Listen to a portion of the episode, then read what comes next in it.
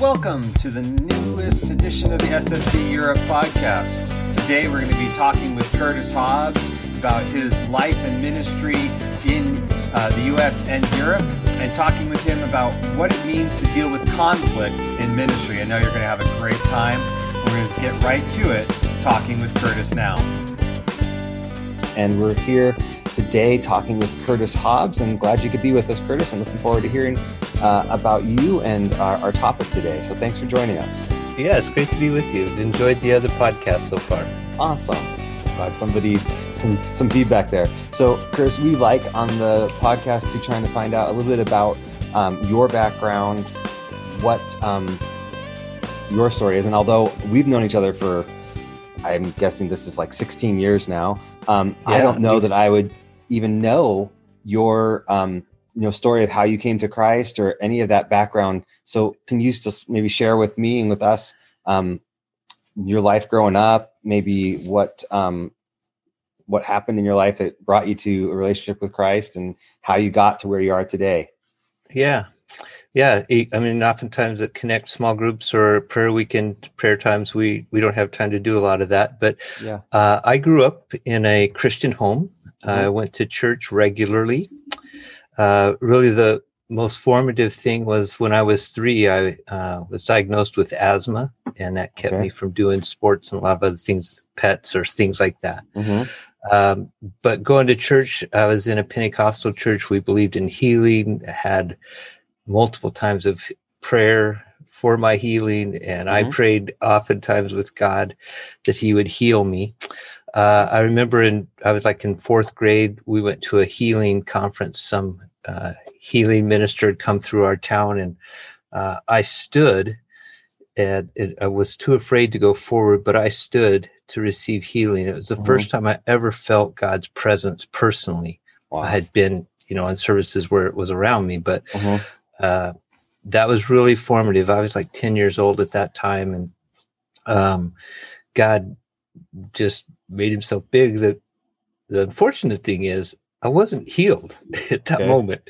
And uh, so that was kind of a test of my faith in a way. Um, mm. But then I remember being filled with the Spirit uh, when I was 14 at a youth camp. Okay. And uh, that next weekend was Father's Day weekend. And we had gone fishing up in the mountains. And I had one of the worst asthma attacks I'd ever had. And uh, uh, I said, God, you can fill me with your spirit. You can heal me this asthma too. And uh, he did. And I wow. had relief from asthma for uh, the next nine years. Wow. And uh, that was that was really a huge blessing in my life. And mm-hmm. Uh, it it built my faith a lot in God.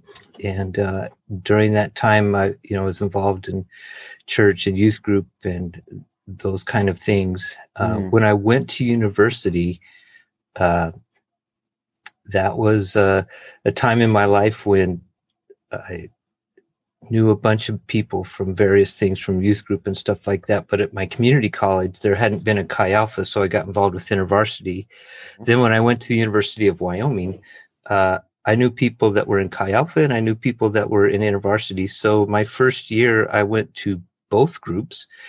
And uh, by the end of the first semester, I had done so much fellowshipping and ministry things that my grades suffered, and uh, I had to be put on academic probation. Wow! so that's not a really good uh, campus not, ministry testimony. That's not an advertisement for campus no. ministry. Uh, but it was uh. kind of the thing that God was doing. We were a student-led um, Chi Alpha at that time, and there was a staff worker within varsity, and um, we just were all praying for uh, God to bring a full time campus pastor to Chi Alpha.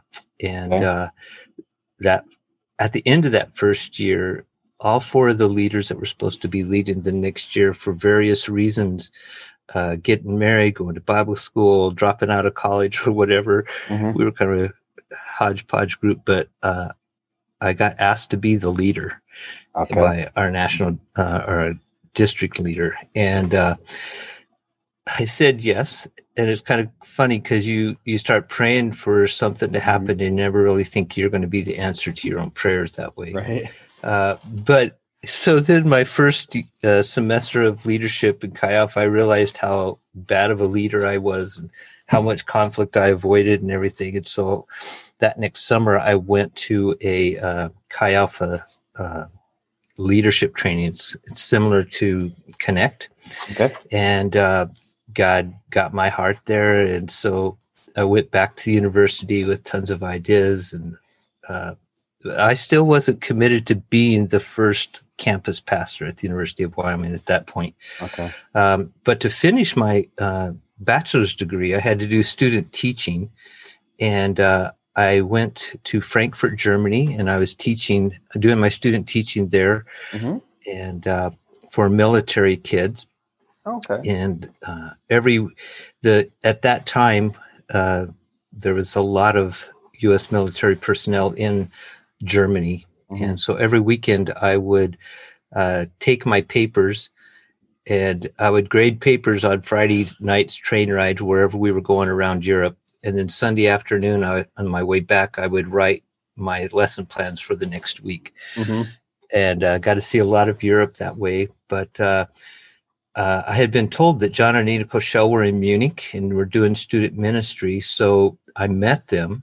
Okay. And uh, the crazy thing was that when I walked into their house, there was this uh, fragrance, odor, smell that I, I could smell that it just reminded me of home. And I had been, you know, in, in Europe for several months at that time.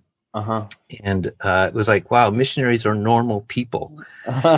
and uh, I think Anita had baked like strawberry shortcake or something like that for dessert that night. But wow. it just was a, a fragrance of home and it gave me some peace about things. And uh, so meeting John, you know, uh, he was challenging about, you know, what am I doing with my life and where am I going from here and mm-hmm. things. And uh, then uh, it was really cool. At the end of my student teaching, uh, I had left like three weeks from the end of student teaching until I had to fly back to the States.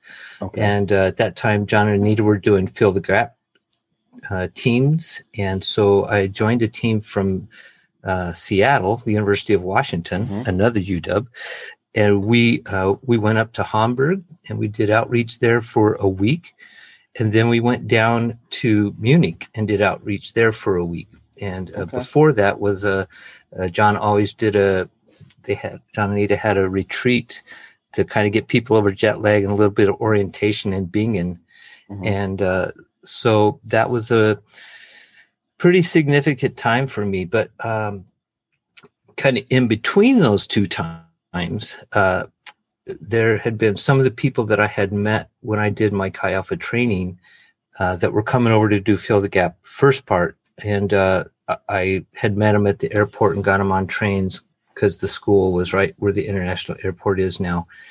And uh, I was traveling in uh, Switzerland with a couple of my colleagues that weekend and I met them. And so I jumped on the train and I just rode with them because I had a Euro pass, rode with them back a couple hours. And I got off of the train in Salzburg to make my connection back to Frankfurt. Mm-hmm. And I had like an hour and a half. So I walked to the gardens and as I'm walking back from the gardens to the train station, I could maybe take you to that stoplight even today. Yeah.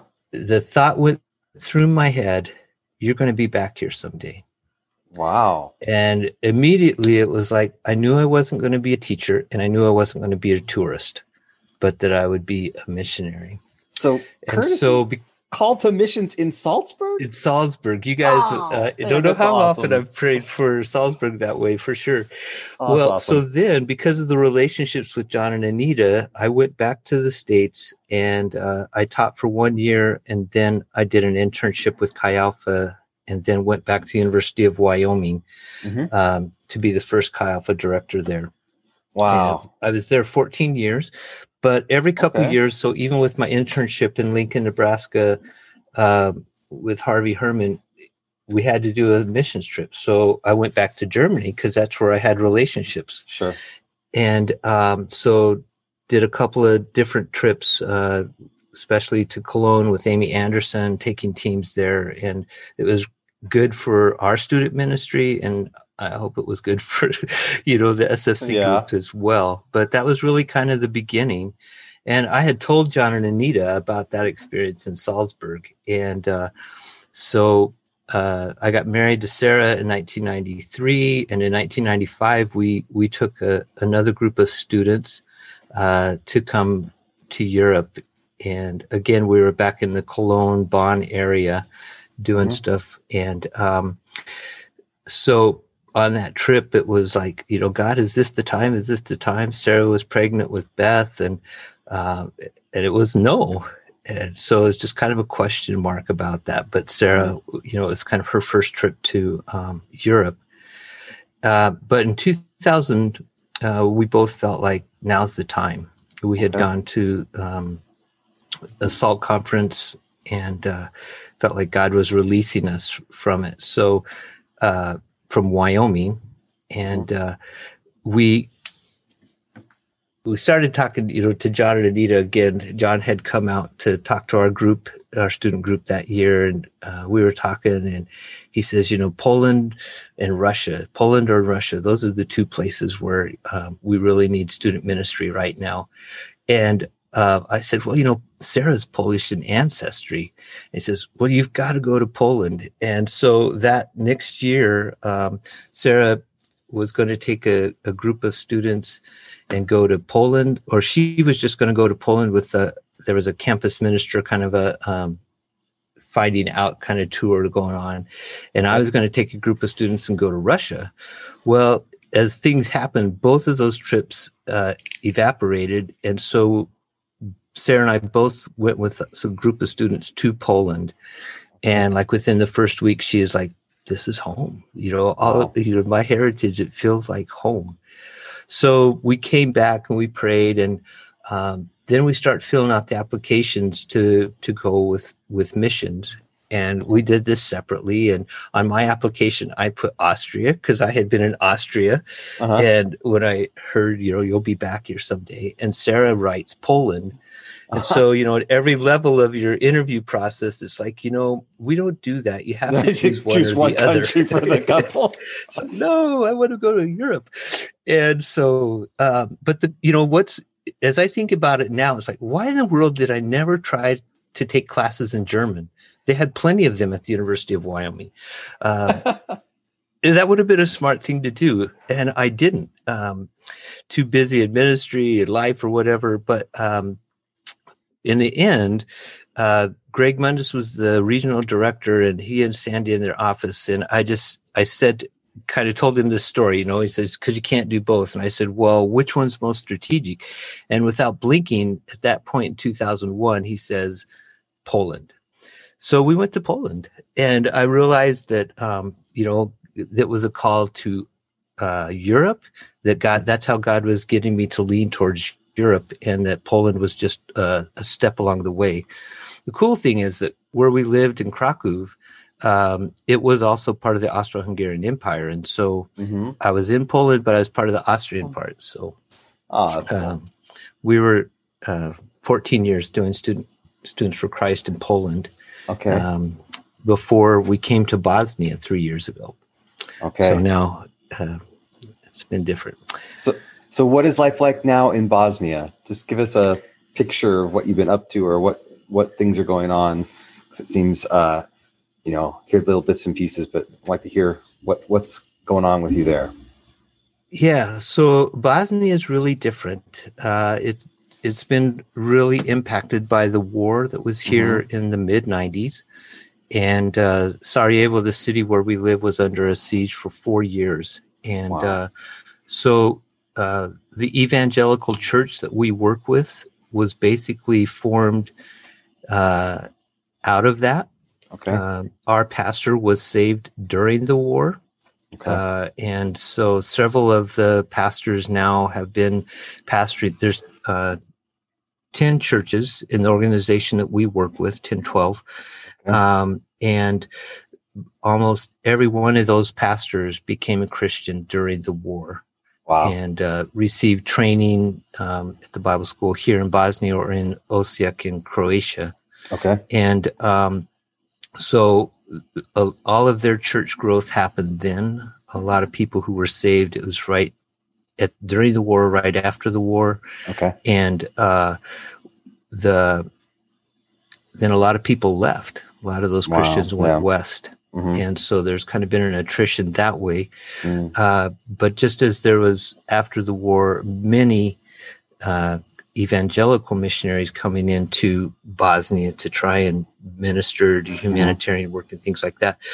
Uh, the Islamic side has also had its uh, evangelization, if you could say it that way. Sure. Uh, where um, a lot of uh, Arabic and um, Middle East, Qatar, um, those countries have come and Iran invested a lot of money and uh, time into evangelizing the Muslims. And so Bosnia is 51% uh, Bosniak, which is the Bosnian uh, form of Islam. Okay. Uh, it's, it's, probably more secular than most of the Arabic um, speaking Islamic world. Okay. But, uh, you know, kind of as a result, uh, the calls to prayer are heard throughout the day, where mm-hmm during the um, communist era, there was no religious freedom that way, and so there were mosques, there was cathedrals, there were of Orthodox and Catholic, but you know people weren't really encouraged or uh, didn't practice their religion a lot. So um, now there's a lot of religion, um, and on all three sides, and the ethnicity is very tied to your religion. So if you're a Bosniak, right. you're a Muslim. If you're a Orthodox Serb, you're a you know you're Orthodox, and if you're a Croatian Catholic, you are Catholic. So right. uh, the war is kind of actually it's conflict, and we're going to talk about conflict today. But that conflict is actually polarized mm-hmm. the ethnicities, and so talking about religion is a um, kind of a touchy thing sometimes because it's so tied to your ethnicity. And yeah. so if a, a young person is you know talking to a christian friend or missionary or somebody like that uh, the parents family can get very nervous about that and mm-hmm. so it's it's very challenging uh, in these these days to to know how to go about evangelism and things like that oh, yeah. and student ministry is where my heart still is mm-hmm. uh, but when we came here um, both InterVarsity and Cru had been in the country and a part of the evangelical church uh, since the end of the war, and so they're they the church believes in student ministry and they're part of it. Uh, actually, one of the humanitarian organizations out of Great Britain, um, it's called Novi Most, and they were created uh, initially to do humanitarian work, but then they realized that reaching young people was the the real key to mm-hmm. do it, and so uh, they have several groups and, and people uh, working full time with young people. And uh, so we realized that Students for Christ right now is not the strategic time, mm-hmm. but we're going to build relationships with the organizations that are here and yeah. serve them. And at, at the right time, when God brings the right people and uh, we've gained the trust of the, mm-hmm. the national movement, uh, we will see student ministry happening with yeah. SFC variety anyway. Awesome. So we're helping InterVarsity, especially um, doing different things and uh, okay. encouraging them to reach students. Yeah. Have you guys had to learn the language again too, though, and all that too, or is it? Yes, we have, and and now we're older. I mean, I was forty when we went to Poland, and okay. now I'm fifty-seven, trying to learn Bosnian. And thankfully, it's a Slavic language, right? But so Polish has helped. But when I try to speak Bosnian, Polish comes out, and when I'm trying to speak ah. Polish, uh, Bosnian comes out instead of Polish. So yeah, it's uh, quite frustrating. I can imagine. My um, our our oldest is in a multilingual school now, Ethan, and he has um, you know German and English, and he's super excited. He gets to add Chinese this year, and uh, you know, and in two years he gets to add Latin and then French, and I'm like, oh, my poor Americans, for my uh, four years of high school German, when I was the outlier. I was the weird one. Yeah, you know. So yeah, uh, I'm like, oh man, it would have been like to learn all those languages younger when I was yeah. 12 instead of just to do something to your brain. Yeah, man. So um, it's a challenge. It's a challenge. I can't imagine learning another language right now either. No, but uh, who knows? Who knows? Yeah. So um, we said we would talk about um, conflict, and um, neither one of us said that we're an expert, right? You're not nope. an expert in dealing with conflict. Neither am I. Um, we did say that um, that we talk about though anyway because it was an interesting subject, and I think it's maybe crucial for us uh, doing student ministry across Europe as part of SFC. There are times when conflict comes up, and we have to figure out where do we go from here. And uh, so, maybe you just tell me like a little bit of your experience in dealing with conflict, or what um, what that's been like for you uh, in ministry. Yeah. So I think I'd like to title this Confessions of a Conflict Avoider uh, because I, I hate conflict yeah. and I've tried to avoid it since I was a child. And I okay. get a knot in my stomach and a lump in my throat when I sense conflict. And, you know, if I can avoid it, I will. Uh-huh. Um, being in ministry, uh, being in relationships, being married, you know, raising kids, conflicts unavoidable. Yeah. Um, I, I can't say I'm good at it, but I have grown to learn okay. or grown to understand that uh, conflict's going to happen and you can either avoid it or you can work it. And mm. uh, so, as much as I avoided, I, you know, there's certain times um, when you just can't. And yeah. so, um, it's a reality of life. Yeah, and, uh, for sure.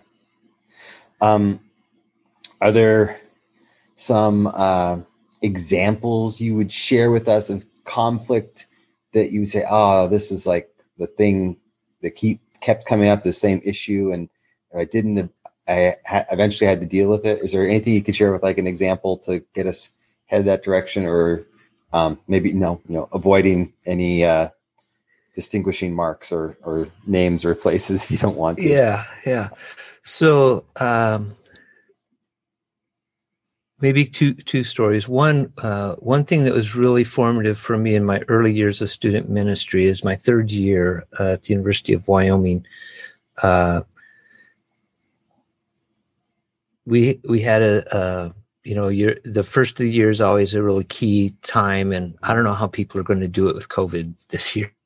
you know how do you, do you do all of those beginning of the year activities where you meet people? But yeah. we had a, a gal come in. She was a non-traditional student 25 or 26 and um, she um, she said she was a christian. She had come to our church and to, she was getting involved in our student group.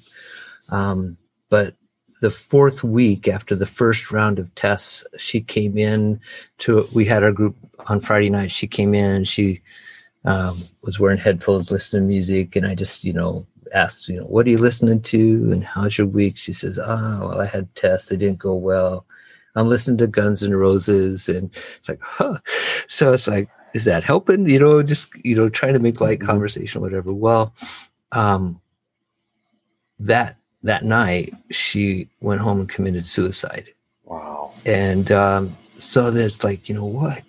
This is this is the very thing we're trying to be on campus for is to prevent that and feeling like such a failure and mm. um, that just created a i mean a lot of conflict within me with god wow. about about calling wow. at that time and stuff like that and just feeling like such a failure and um, my pastor uh, had more experience in dealing with death and these kind of things and he had actually called the the gal's mom and just uh, this is like two weeks later, mm-hmm. and just asked her how she was doing and stuff like that. And in his conversation with her, just in reaching out to her, found out that this gal had been bipolar, mm. and she hadn't been taking her medication during the week of her exams. He also found out that she'd actually been in prison for drugs, and that uh, so she had a really hard time with police. And that week, she had also had an encounter with the police in um, this university town where she had just moved. And so it was like, wow.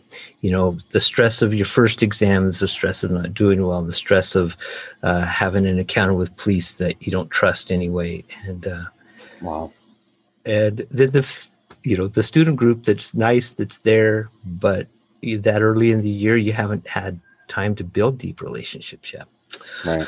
So you know that was kind of a personal conflict that um, Mm. that really kind of impacted me in in a way with God.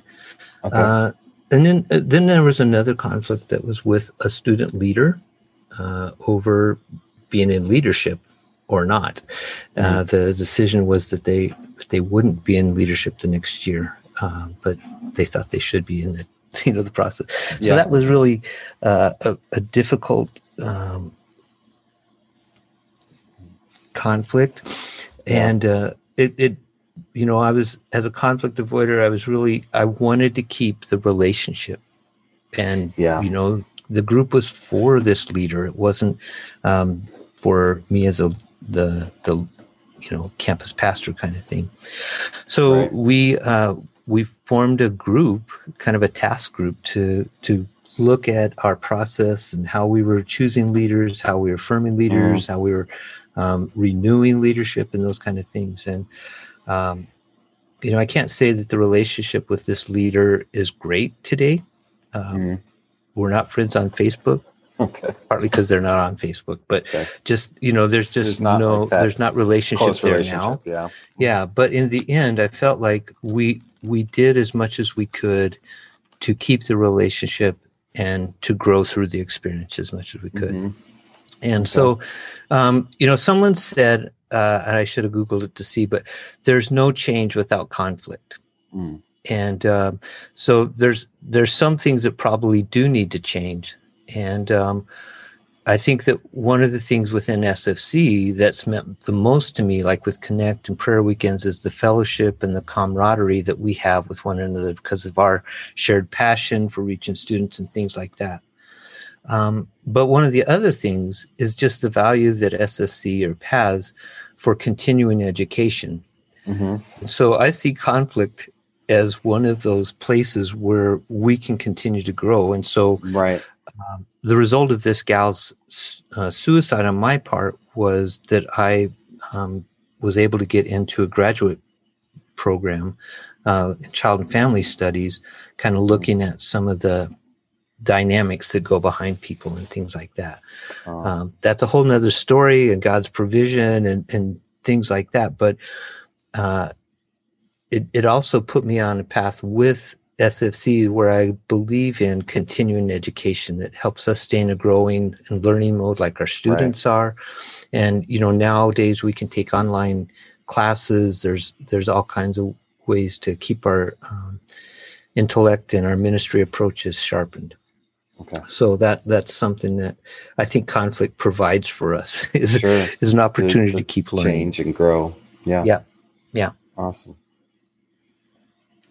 So, did you say there was a third story, or did I miss it?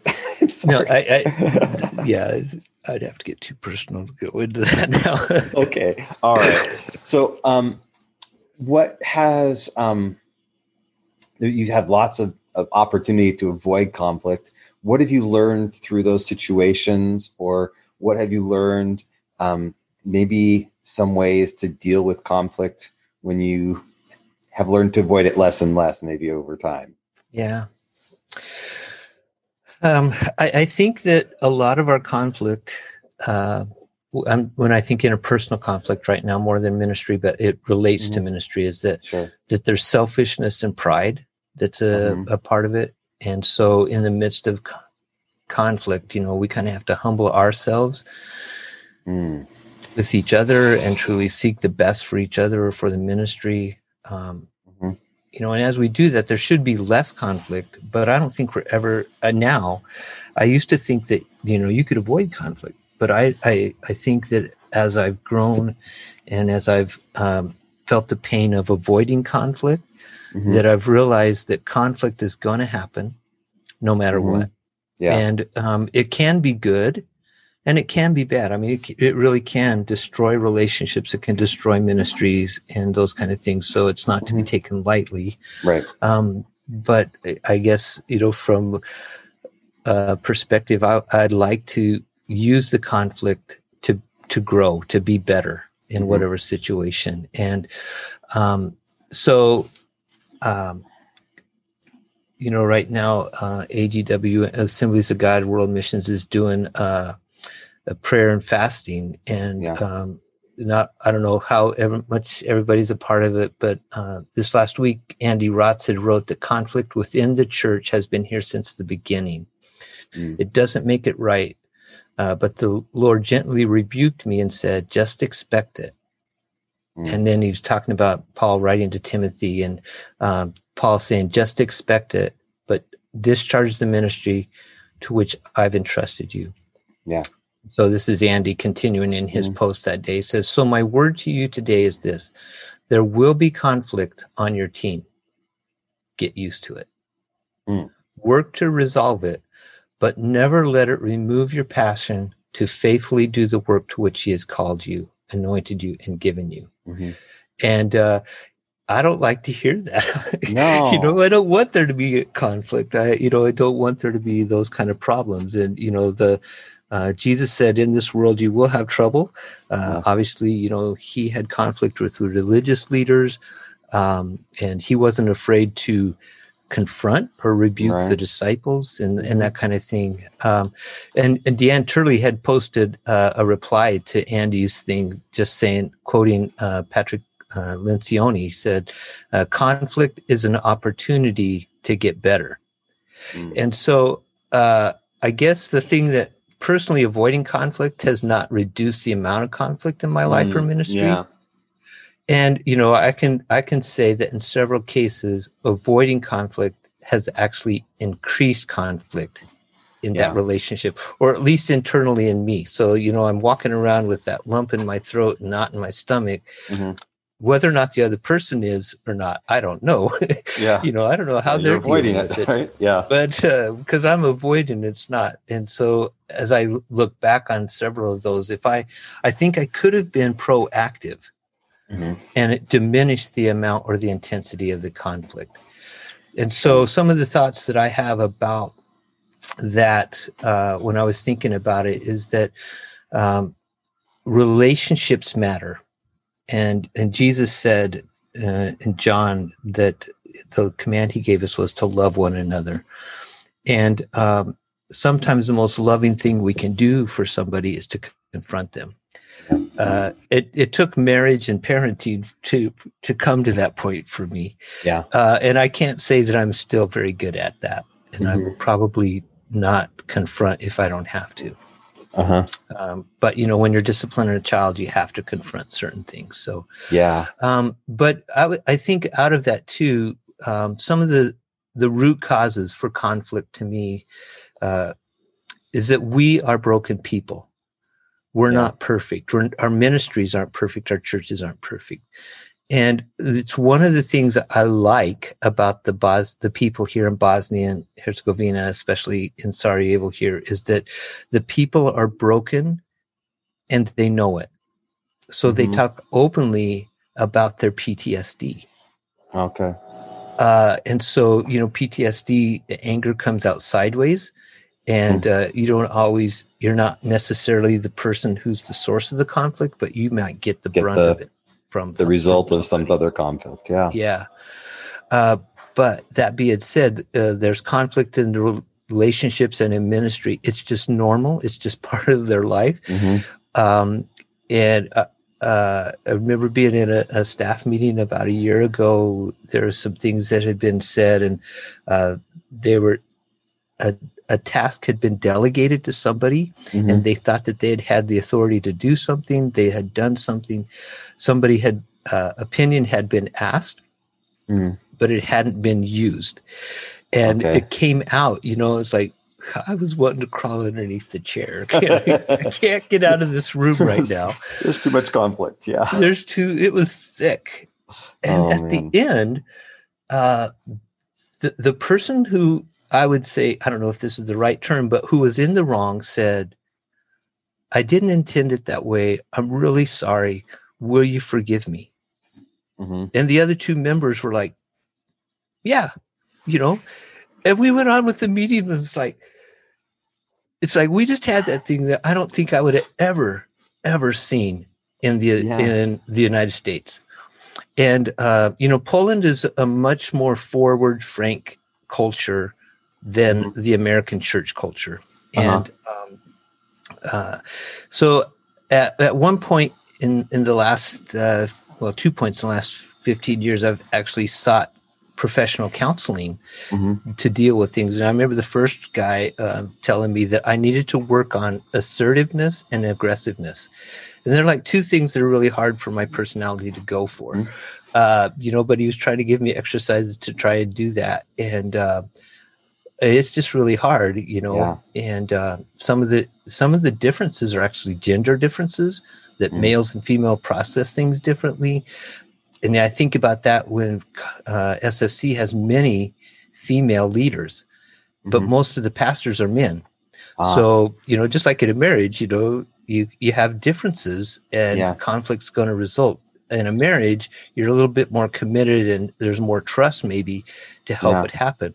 Yeah. Um, but in the U.S., evangelicals see conflict as not Christ-like. Right. Uh, you know, so we, you know, we actually kind of affirm conflict avoidance instead yeah. of that, and I think it's been to our harm in a lot yeah. of ways. Um, the idea and, of almost like if if we're really good Christians, there wouldn't be any conflict. We'd all just be do do all the right thing and all have be unity, and there wouldn't be any problems, right?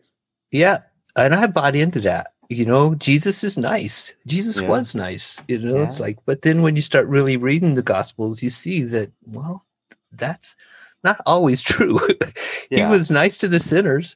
You know, he was, he had, I think he had his equal grace for the, the religious people. His grace was just confronting them. Mm-hmm because he knew where it was taking him. So I, I, see, you know, broken people, that's one of the roots. Um, personally, poor time management skills has mm. also been a, a, source of conflict. Uh, mm, not managing okay. my time well, uh, so not doing things when they needed to be done or when I'd said they'd be done kind of creates that. Mm-hmm. Uh, and uh, John Maxwell was somebody I read 20 or 25 years ago, but he had a said a lack of planning on your part does not justify an emergency on my part. Mm, wow. And so, you know, uh, I've written several emails to that extent. It's like, you know, I didn't plan well. I didn't do this. Uh, yeah. And it, it's, it doesn't justify an emergency on your part. I'll take the, the brunt for, yeah. you know, my failure that way. But um, pastors aren't always, you know, they're more relational. They're not necessarily good managers or administrators, mm-hmm. and that can create some conflict. Um, yeah. For people in that way. And yeah. I think unmet needs is another source. Mm. Uh, however, I don't think sometimes we express those needs. And so, uh, you know, that can unmet expectations. And for me, these two kind of come together uh, that they're going to create conflict. And, you know, early on in a yeah. marriage, you have those kind of conflicts that happen because you come into marriage without having thought to talk about some of those topics. Yeah. And it's like, oh well i just thought we would spend christmas with my family. You know this, that's kind of a light one that yeah. probably gets talked about but it's you know if you have expectations of things going one way but reality is you have two different sides going two different ways it's going to create conflict. And uh, i think oftentimes in student ministry when mm. we want to reach the campus but we want to be part of a local church and how do we you know serve in a local church but not neglect the campus you know and that's mm-hmm. where our passion is. That's where we really want to be.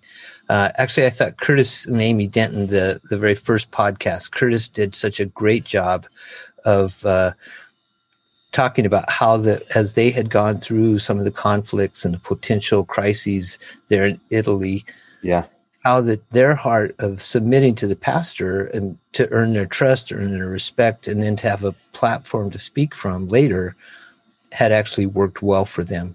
Um, yeah. And I think that that's kind of uh, cultural differences are huge. Yeah. Um, you know, Anita several years ago at Connect, back to back years, was talking us through some of the cultural differences and uh, mm-hmm. the Geert Hofstede stuff. And uh, I had a bookmark on my uh, computer for Poland uh, versus US about just how we're so different because so many times I had to go back and look at what are the cultural differences and why are some of the conflicts I'm feeling mm. inside of me that are cultural ones. And so the Polish people were just being Polish.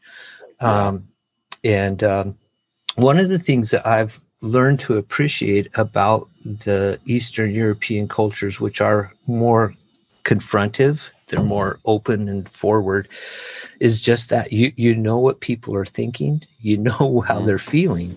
They they mm-hmm. don't hide it. And I think the American evangelicalism is like, you know, we hide our feelings. We don't let people know when something bothers or whatever. And that actually adds to conflict instead of uh, yeah. creating it. So, um, so I think so, another thing too that I've seen is that uh, expectations they're not just unmet, but they're uncommunicated.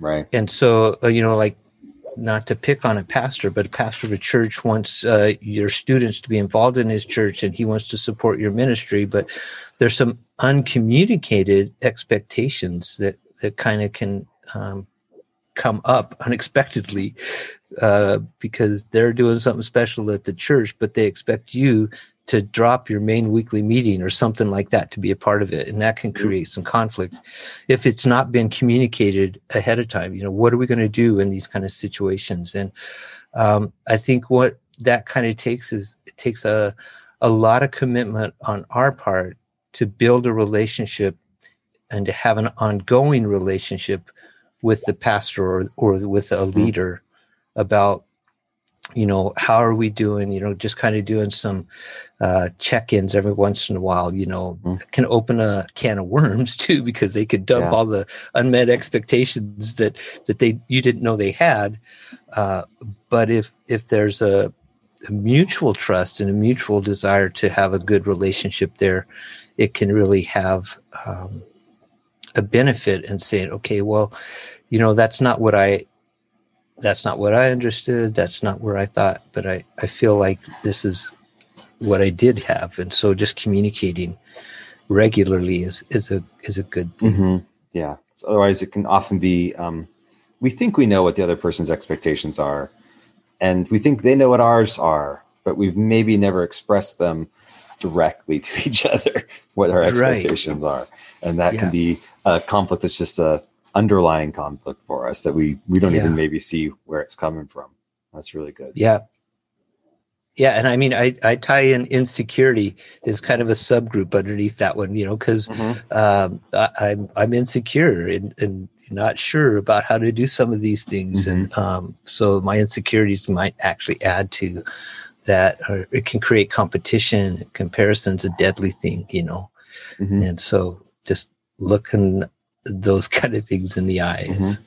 Mm-hmm. Uh, do you have any other tips you'd like to share with us? Maybe like something that's like you're working to do this more, um, specifically like if I'm having conflict with another person in uh, like a ministry team setting. I think that we're we're moving more and more towards trying to to do ministry together as teams, and nobody should do it on their own.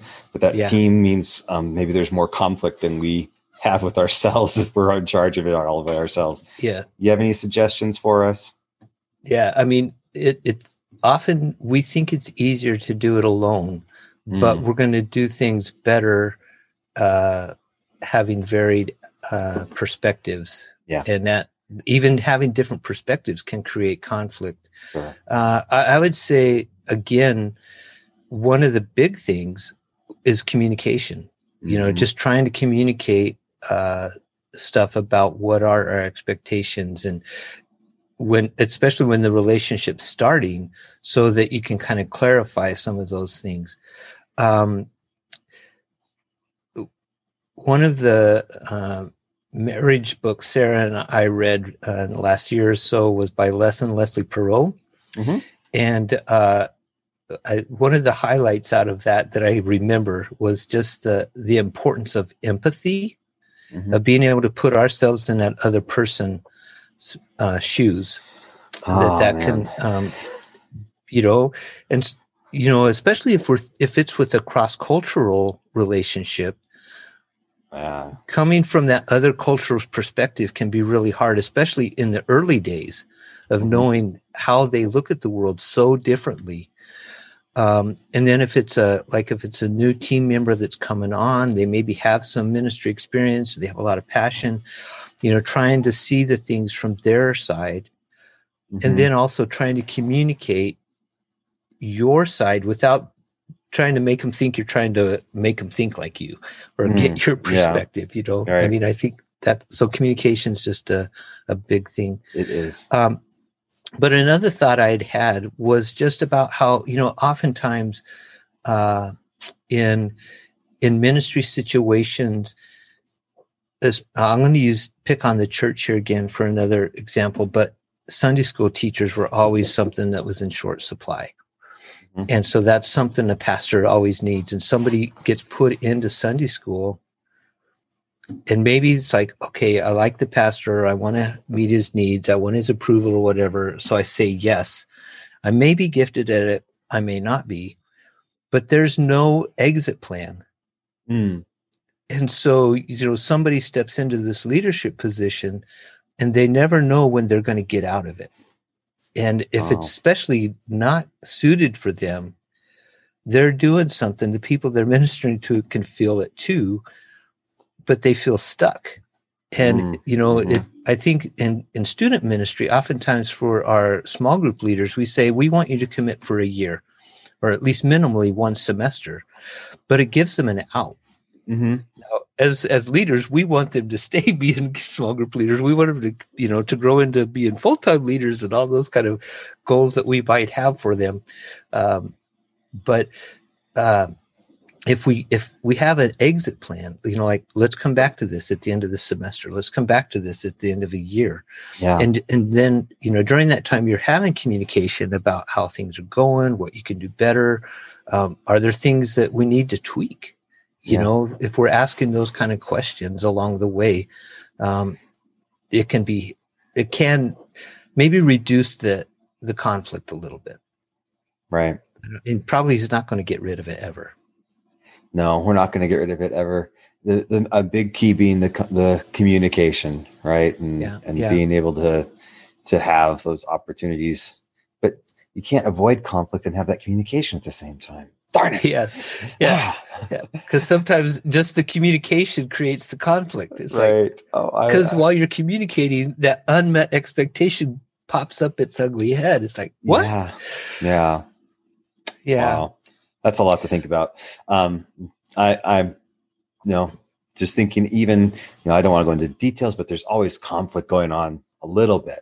Uh, some sort of conflict that you're that you're trying to figure out where what's the next thing or what what could be a solution or something like that. So it's it's good to uh, think about it in terms of like maybe encapsulated what is conflict and how do I deal with these things. That's really good. Yeah, helps me to think about it maybe as apart from just oh here's my situation and how do I fix it? But yeah. um, to think about in advance. That's really good. Um, so, anything else that you would say to a student leader? Let's just let's make up an imaginary scenario that has never happened before. There's a uh, a student who's become a leader of maybe an SFC group or they're part of a leadership team, and they're having conflict with maybe a, a student or a, another leader because this other person is just doesn't want to get with the program. They're not doing what they said they would do. They wouldn't, they're not fulfilling the commitments they've made. And they're at this place of, you know, I got to talk to this person about it. What would you say to them? How would you help them through that kind of conflict? I like this because this is theoretical. This is, yes. uh, we've all been there. And if I had to do it over again, I mean, you always are praying about these kind of things, mm-hmm. um, but you know, sometimes fasting's a good, a valuable discipline to to add in to say, yeah. God, I I need your strength in this because I can't do it on my own. And yeah. uh, I think part of it is, um, you know, knowing that you have to have the talk. Um, I think uh, Risa was talking about that in the small group uh, one about sometimes that it just has to happen. Yeah. And so, um, going in, I think first by trying with empathy and asking, you know, how are you feeling? And asking them to kind of share what's going on from their side, mm-hmm. and uh, but say at the same time, holding to the things on your side that you know i i thought that we had agreed to do this and i don't see you holding up your end. Um, you know is there some reason or uh, are there other things? And people can give excuses and from their side it's it's a reason. This is why I did do it. To us it sounds like an excuse. Yeah. so that's a conflict. But again thinking i guess if we want to have what's the best for both of us yeah what you know if we can keep that um and it's really hard to be objective sometimes because we're so tied into it mm-hmm. that it's hard to do that um Dallas Willard, you know, in, in, his renovation of the heart, really talks about the importance of solitude and silence uh, mm. to be transformed by the Spirit. And sometimes for us, as the leader who's going to go into that situation, just to take some time and say, "Okay, God, you you speak to me about my part, about their part, and allow God to speak to us as we go into that." uh, that maybe out of that there would be something that would give us perspective or a, mm-hmm. an insight into how to ask or frame those questions or to be able to say it in such a way um, and I, you know, as Pentecostals, we believe in the the gifts of the Spirit, and sometimes there there might be a word of knowledge that that God would just give us. Mm-hmm. Um, I know that you know so many times life is the pace of life is so fast, and we can easily rush past that um, that because we just we need to solve this conflict so that we can mm-hmm. be doing the important things and we we might miss what's going on yeah it's really good how I just have so many more questions. Maybe we should discuss it more and more and more, but um, I'm sure we're going to find a solution. How do I avoid um, uh, how do I how do I deal with I want to to solve this conflict. I want to be able to bring about the best for the other person, but I'm afraid I'm going to no longer be their friend if I do. Does that make sense? Yeah. Like, oh, if I if I bring this up, man, then they're not going to want to be around me. They're going to think I don't like them. They're not going to be my friend. That seems like a really hard thing to do and how yeah. do i do that um, maybe even if it's a person that you know our friendship's just getting started but i know that there's this thing that we need to maybe deal with um, a conflict that's come up or a thing about their life that maybe uh, maybe i need to speak into their life about this issue yeah i uh, the very first salt i ever went to which is basically like a connect a student leadership conference and uh, Dan Pakoda was the speaker, and as he started out the the night, he the very first night he says, uh, "I want to ask you to agree with me that we can uh, disagree." Wow, mm-hmm. and that we can disagree without being disagreeable. Mm-hmm. And uh, so I think that's a challenge. you know that mm-hmm. Uh, how how do we uh, disagree with somebody without being disagreeable? and uh, that's where we have to cry out to to Jesus to say, God, help me to love this person the way you love them. Help me to do this in a loving way. And, you know, as, as I learned as a parent, confronting my kids, disciplining them is actually very loving. It's not mm-hmm. always very easy because you have to mm-hmm. keep saying, no, no, no, no. I mean, yeah. it, it's just a broken record kind of thing, but it's, it's that way in our, these kind of relationships too. And uh, I remember while I was doing my graduate degree, I saw this graphic that was showing uh, depth or strengths of relationships. Mm-hmm. So the one axis was the strength of a relationship, and the other axis was time. Mm-hmm. And that you know your your relationship's going on uh, kind of a horizontal line, and then mm-hmm. some kind of crisis or conflict occurs, and then that relationship that line deviates. It goes, mm-hmm. you know, like maybe way down quickly. And then there comes a point where that relationship is either going to end or it's going to grow, it's going to come back. Um, and so there's a confrontation or some kind of communication that happened. And it showed that over time, what that relationship, because it had that crisis and then a confrontation, conflict, that the relationship actually grew and got stronger as a result of resol- at least addressing the conflict and then with time resolving the conflict. Mm. And so uh, I, I guess that's kind of been one of the goals for me. It's like, or it, it motivates me to say, okay, conflict is worth it if the relationship's going to be stronger. That's good. That's and really in marriage, good. you know, we're mutually committed to each other. We're mutually trusting each other. I mean, there's times where there is conflict, mm-hmm. um, but you, it's in each other's best interest to work it out. And unfortunately, in the church and in the world, you know, a lot of times people have said it's not worth it, and they just it, they walk away. Yeah. Yeah. Oh, that's such good stuff, Curtis. Thank you so much. I think we better wrap up, otherwise we'll just be sitting here and people will be like, "Oh, this is too really long easy. of a too long of a topic." yeah, yeah. But um, exactly. um, thanks so much for being a part and uh, sharing with us. And now you've got me talk thinking about what uh, conflicts I need to maybe not avoid any longer. Thanks so much yeah. for uh, sharing that with us. Yeah, it's it's really good uh, stuff to review, and reconciliation is always worth going after uh, when there has been conflict and that. Awesome. Thanks so much. Great. Thanks for having me, Alan. It has been great getting a chance to talk with Curtis Hobbs today. Hope you enjoyed the SFC Europe podcast. Again, we welcome your comments and suggestions. Please visit us at www.sfceurope.org. We would love to hear from you. We're looking forward to the next time when we can talk about another important subject for university ministry across Europe. That's it for today. Thanks so much. It's been Alan Ambrose with Curtis Hobbs on the SFC Europe podcast.